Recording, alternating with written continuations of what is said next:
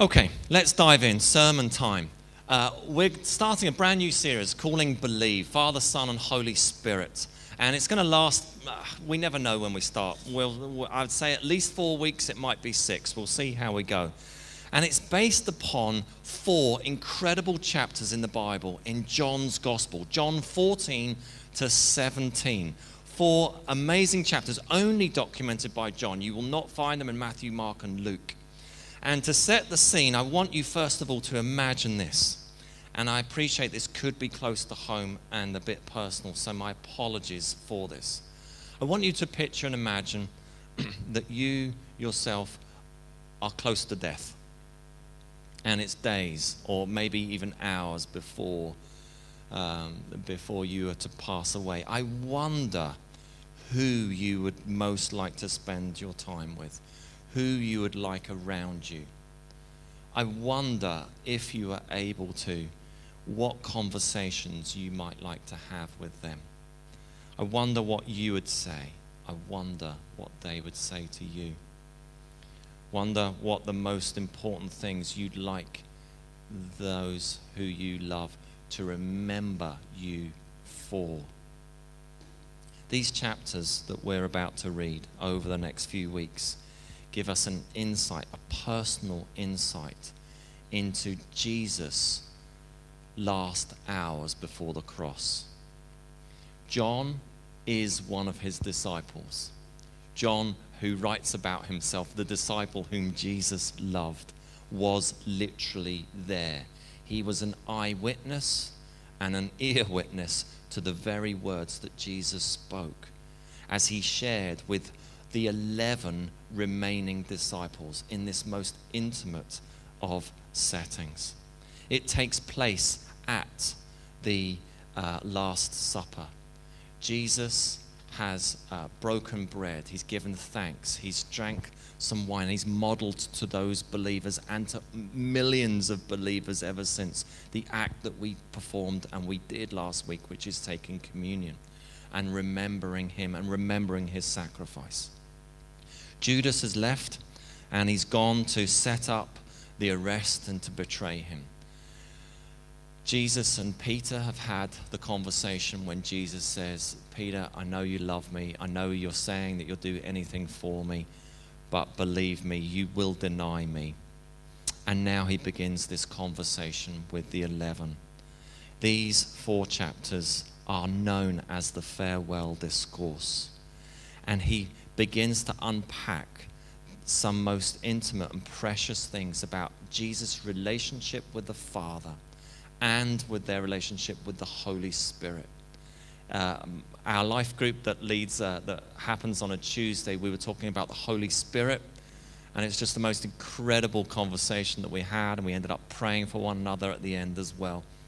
And uh, I get to practice a little bit with them on, on Tuesday, a little bit of what we're talking about this morning. But it gives us this insight and understanding of the Trinity of God Father, Son, Holy Spirit. And it's our intention over the next few weeks is to unpack that, to look at that some more, to help us give us an understanding and insight into it. It's centered around Jesus and the Father, Jesus the Father, the Holy Spirit, and of course, all of it begins to involve us as His creation man made in his image, the relationship that we have with God the Father, with God the Son, with God the Holy Spirit. And so let's dive in. We're going to start at the very beginning, which is chapter 14, and read a few verses, and we're going to unpack them and see what we have to say. Now, here's the thing I often say this when we read words is I am not an auditory learner. Okay, so Chantel is, and she would be taking notes. You're not taking notes, dear. What's wrong? Oh, you are on your phone. Good, good. I'm glad to see that. Thank you. It's usually a notebook and a pen. Where's, the, where's that gone?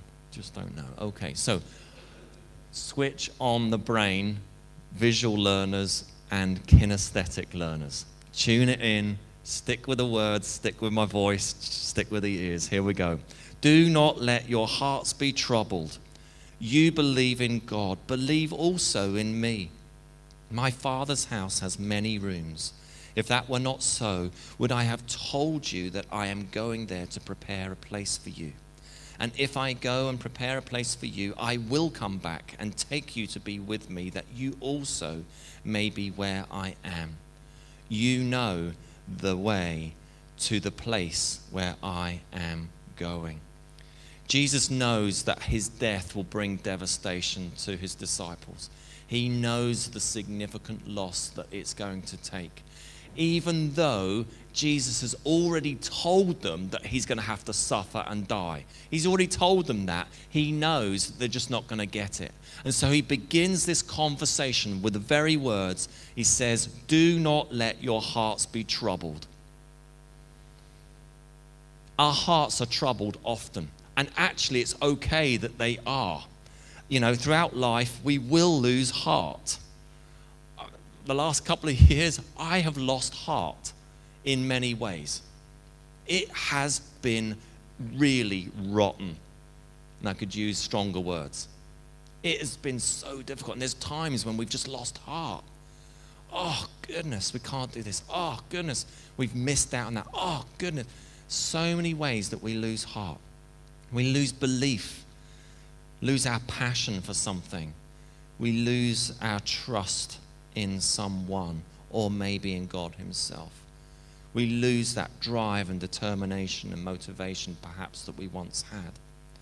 Throughout life, we will be broken-hearted. The ending of a relationship. It could be a romantic one. It could be a deep friendship. It could be uh, the ending of a relationship with a family member. Throughout life, we will be saddened and have heavy hearts due to the loss of a loved one. It's okay to be troubled of heart.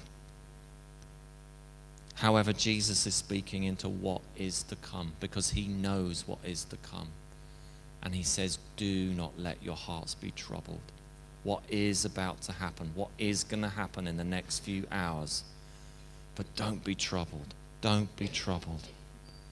I will return. I am going to prepare a place for you. My father has many rooms. I remember at my father's uh, funeral many years ago now, uh, the, these words were read, and it was something actually uh, that he sometimes talked about in the years leading up to his death. I think he knew the frailty of which he was living. And I think he lived with a sense of uh, sort of a, a, holy fear of, flip, I hope I get, it, get one of those rooms when I do go.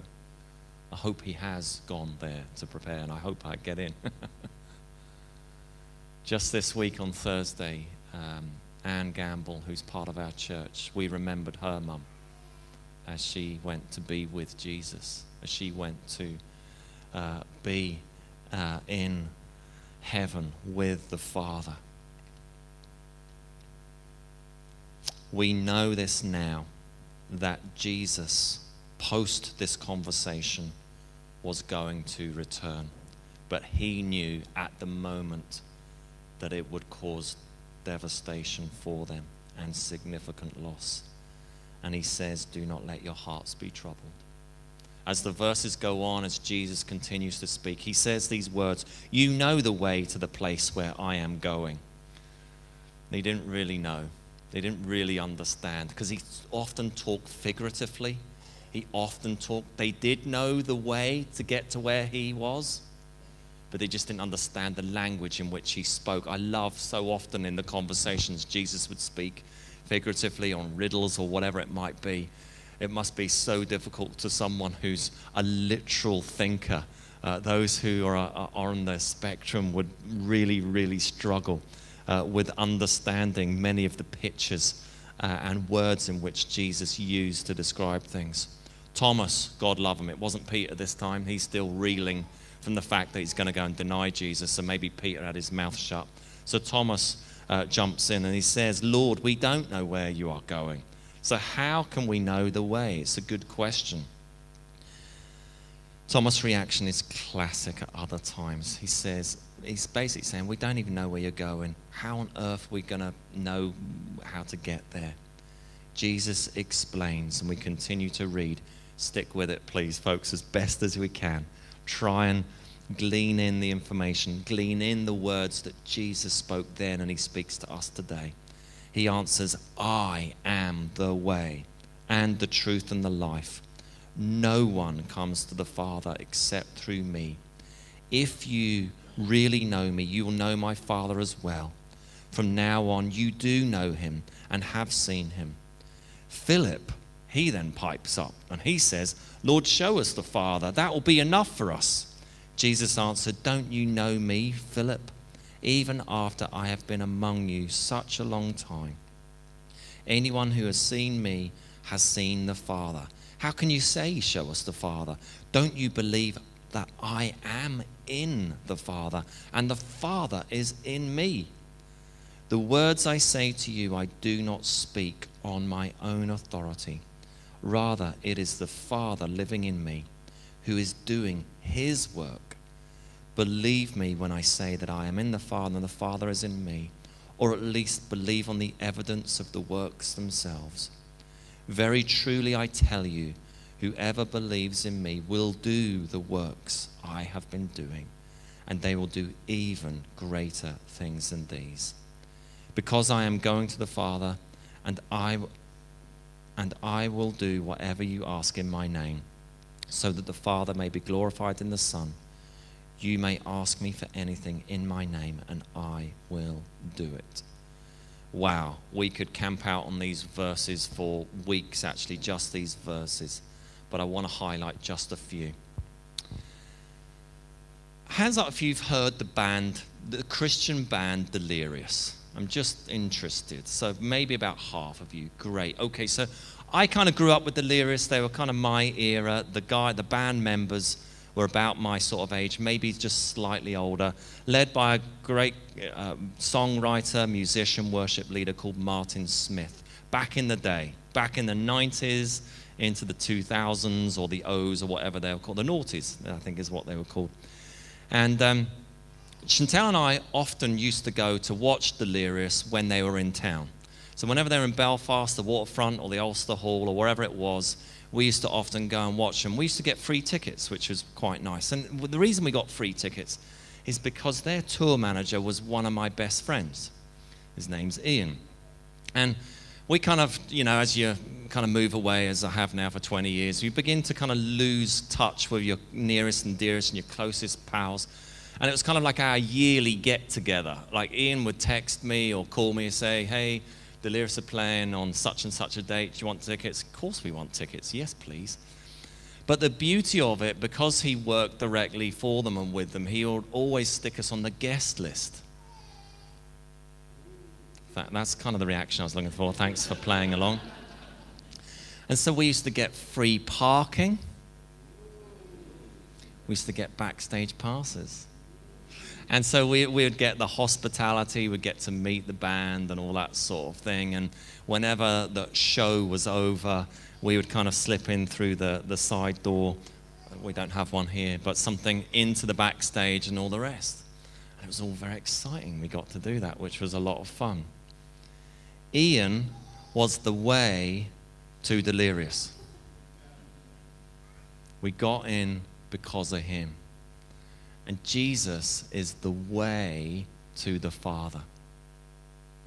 You see, as we read the Old Testament, we read that the people of God had relationship with God through a person.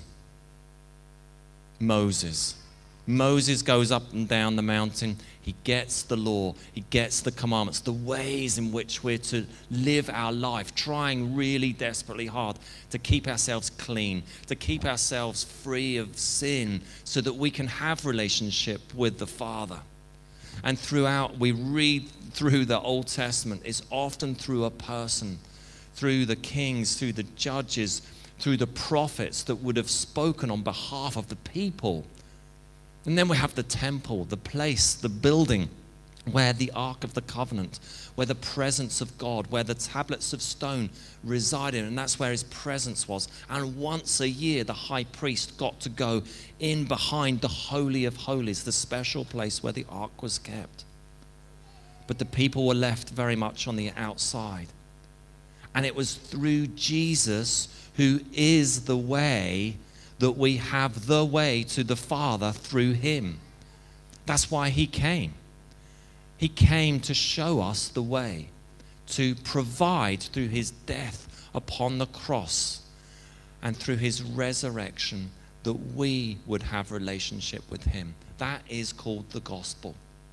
That is the gospel. That is the good news. And we must continue to remind ourselves actually, it's our sin that keeps us from him. And it's only through the blood of Jesus that we are set free, that we are cleansed, that we are forgiven, and that we have right relationship with God. Jesus is the way, He's the truth and the life.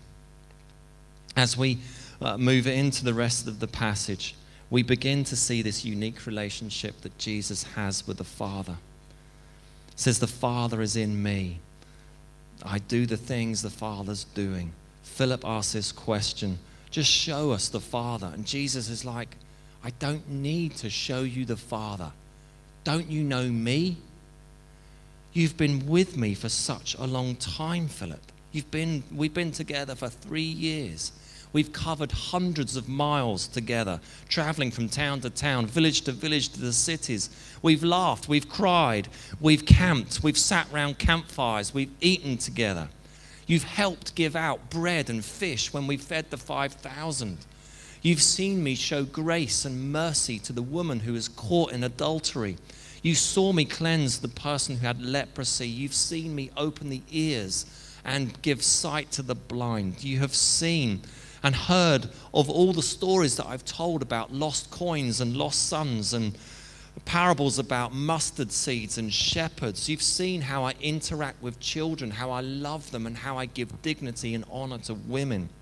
You've seen me heal so many people, and yet you've seen me upset, burdened, and annoyed with the religious people that have caused people to jump over all kinds of barriers to try and get close to my Father. You've seen all these things, Philip. This is who I am. You've seen me, you've seen the Father. I don't need to show you the Father. I've shown you him because I do what I see him doing. I am in the Father, and the Father is in me. The words I speak, I only speak because he gives them to me. He's the one doing the work. Jesus is just acting like a conduit.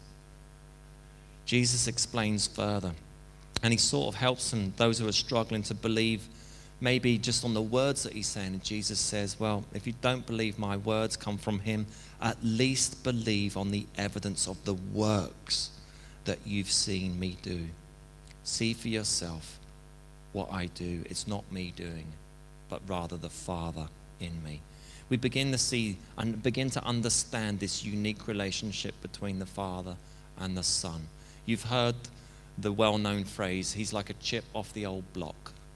When you look at the son or you look at the daughter, it's just like a reflection and just behaves and acts so much like, uh, the, fa- like the father or the mother. Very truly, I tell you, whoever believes in me, this is Jesus speaking, will do the works I have been doing Let's just pause for a moment. Let's put ourselves as the receiver of these words. Jesus says, very, tell, very truly, I, Jesus, tells you, whoever believes in me will do the works, the stuff, as we call it in Vineyard, I have been doing. And now, the most challenging verse in the Bible, I think. And they will do even greater things than these because I'm going to the Father. Jesus now has been saying everything that I've been doing has come from the Father, but He's preparing them. Remember the context of the conversation that they're having together. They're around the table, they've eaten, and He's preparing them for what is to come. Very soon, He's going to tell, I'm going to the Father, and I'm going to leave it entrusted to you and you're going to be my hands and my feet. And you're going to do the very things that I did. And you're going to do even greater things than me because I'm going to the Father.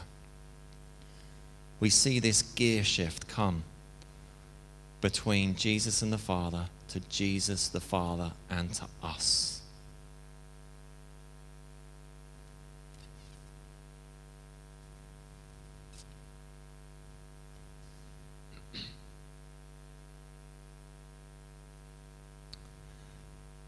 I'm just looking through my notes to see what I want to say.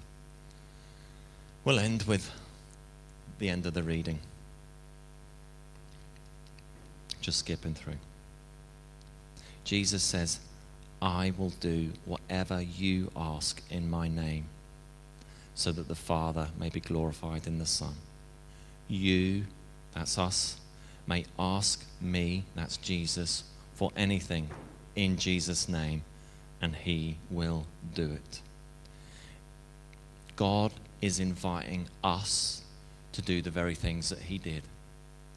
As who we are, we, we talk about this, but we need to do this. It's one thing talking about things, it's another thing actually doing them. The reason Jesus healed the sick, cast out demons, is because the Father was in him doing those things. And we as a people, um, those of you who've been with us for a long time, you'll know this. If you're new to us, here's what we think. We think, we don't think, we know that God shows up in our lives and wants to show up through our lives. And He's inviting us to pray for the sick. He's inviting us to uh, fulfill the very things that Jesus did. He's inviting us to go to the lonely, to the oppressed, to set the captives free, to provide recovery of sight to the blind. And He's inviting us. He's not inviting me because I'm the paid person to do it. My job is to help you to do it.